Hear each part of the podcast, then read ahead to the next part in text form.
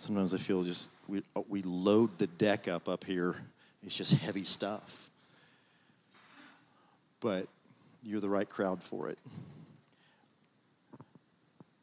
So I'm going to transfer to the way that I want to move into lab time with this. Um, why Kansas? Again, we, we just talked about weakness and how to steward. I hope that inspires you and does things. We just talked about, I mean, he just talked about a global national attack on a generation to affect, I mean, that just transcended politics right there in a big way. This is prophetic, what's happening. And, and I hope that gets in your hearts. But I, I just want to, for a moment, say, talk about why Kansas, why you're in Kansas. We hope to help that process here without producing geographical pride or generational pride. We don't, have, don't mess with that. God uses all places and all peoples, praise God. But He's using our place and our people, and we can't miss this day. And there's a ton of contention in your life about it. And you live in Kansas by no accident. It's my contention that the Lord determines the time we live in as well as the purpose for that time. My biblical evidence is Acts 17, Paul is in Athens preaching about the unknown God, and he's going to say, The God who made everything, heaven and earth, and it's not served by human hands. He didn't need anything from us, but he made from one man every nation of mankind to live on the face of the earth that the, and put exactly where they should live, that they should seek God and perhaps feel their way toward Him and find them. So He's all generations of man, all peoples, not accidentally born. Why wasn't I born in the 600 AD in another continent? Because of this right here. God determined I would be born a McVeigh, Scottish Irish, freckly skin right now in this moment in this place. Acts 13 36. For David, after he had served the purpose of God in his own generation, fell asleep, died, and he laid with his fathers. There's a purpose for David in his generation. So, why Kansas? Why 2020 Kansas for you? The general answer is in Acts 17 that you might seek God. This was the perfect time for you to be positioned in this place at this people so that you might find your way toward God. That's huge. I don't know what all that means. Why now? Why that for you? But it is because of the Bible, Acts 17. Also, so you would fulfill a purpose in your generation.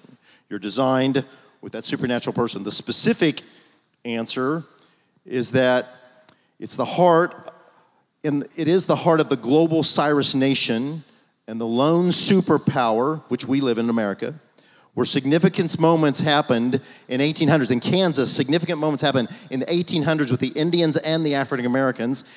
It happened significantly in the 1900s with the wave of the Holy Spirit. The first massive wave of the Pentecostal movement started in Topeka. And because in the 2000s, sorry I'm throwing this in with the big stuff, but there are global consequences for the prayer and mission movement that are rising up right now. Why Kansas right now? Here's the specific answer for you of why you're here now is because this place has a purpose. Things hinge, things start in Kansas at the heart of a nation.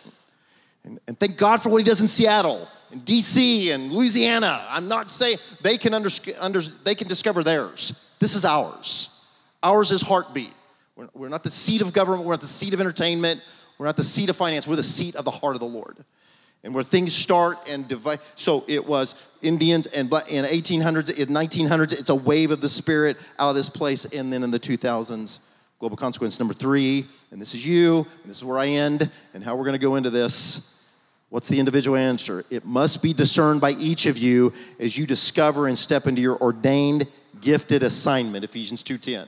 He preordained works for you from the foundation of the earth. You're not called to do all the global consequence and Kansas is for Kansas is a significant place in the history of this nation and I think it's part in the global return of the king. We have a piece of that. That's what was downloaded for me in South Korea and China, in a hotel room, global consequences for what you do with prayer in Kansas. I know what global consequence means. It's not just like to do a big thing in the earth. The big thing in the earth is Jesus. And so what we do with prayer, 100,000 intercessors in the mission, all we do, blah, blah, blah, you've heard it. But what's your part? You're not called to do it all. I'm doing a little piece of my part right now. I'm based in Wichita. I was in El Dorado. Here I am. I've been unpacking for a while my part. What's your part? And I ask that at risk we're big people about take up the cross, deny yourself, get your mind off yourself. But we're not being biblical if we don't also lead you to you're huge important in this moment. You're alive because he loves you and he's got a purpose for you. You're carrying something that no other human being on the planet carries. Since you've been born, there's been war on your purpose to steal your gifting, to steal your assignment, get you distracted. And if the devil can't kill you in the womb, he's gonna try to kill you along the way. If he can't kill you physically, he's gonna try to kill your vision by seducing you into money and distracted purpose or purposes.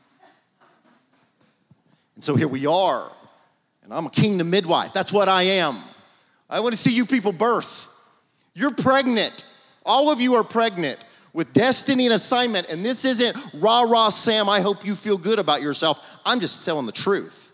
I've read my Bible, and there's preordained works for you from the foundation of the earth, and there's war around you not understanding what that is. It went on 50 years ago, 10 years ago, yesterday, it's going on right now. Trying to steal this thing away from you. I don't care if you are a teenager, we got a bunch of them in the room, or 20s, or your 60s, 70s, 80s, purpose all over you. So, Father God, I pray in the name of Jesus that you would help us in these few moments to unpack why are we here at this hour in this moment. We thank you so we might seek God, yes, so we might help a generation seek God and we might fulfill our purpose. We thank you for Kansas and its purpose in the global move of God. But what's our individual deal? What's the assignment? I pray now for us a moment of discernment, of articulate assignment why we're on the planet. And Father, help us do that now, Holy Spirit, in this little lab time, full of weakness, but worth our time. Now, just if you'd stay before the Lord, here's what I want to prime you with, and then I have no idea where this is going, but here we go. I felt earlier, the Lord, I think it was when Steph was sharing, the Lord was in, eh, he was extending an invitation to many of you. Extending a hand, an eye, a pull, something you sensed, and the enemy would like to abort and interrupt that invitation. I don't know what that means. I don't know what it all means. But Lord, I'm praying in this room right now that everyone get their mail I pray everybody get their mail. You're sending and extending an invitation to them that either it's hard to believe, they're distracted. I don't know what it is, but I pray that they would be able to respond to the extension of an invitation. I know you've said it's all hands on deck. We're not looking for some super preacher, we're looking for the body of Christ. The body of Christ is the apostle, prophet, evangelist, pastor, teacher. And so I pray you activate in this room right now. In Jesus' name, activate through a couple little moments and signs, I pray. So, what you want to do is work with me a little bit. Sam loves the awkward. Do you feel, do you sense the Lord extending an invitation to you? that's been hard for you to reach out and receive.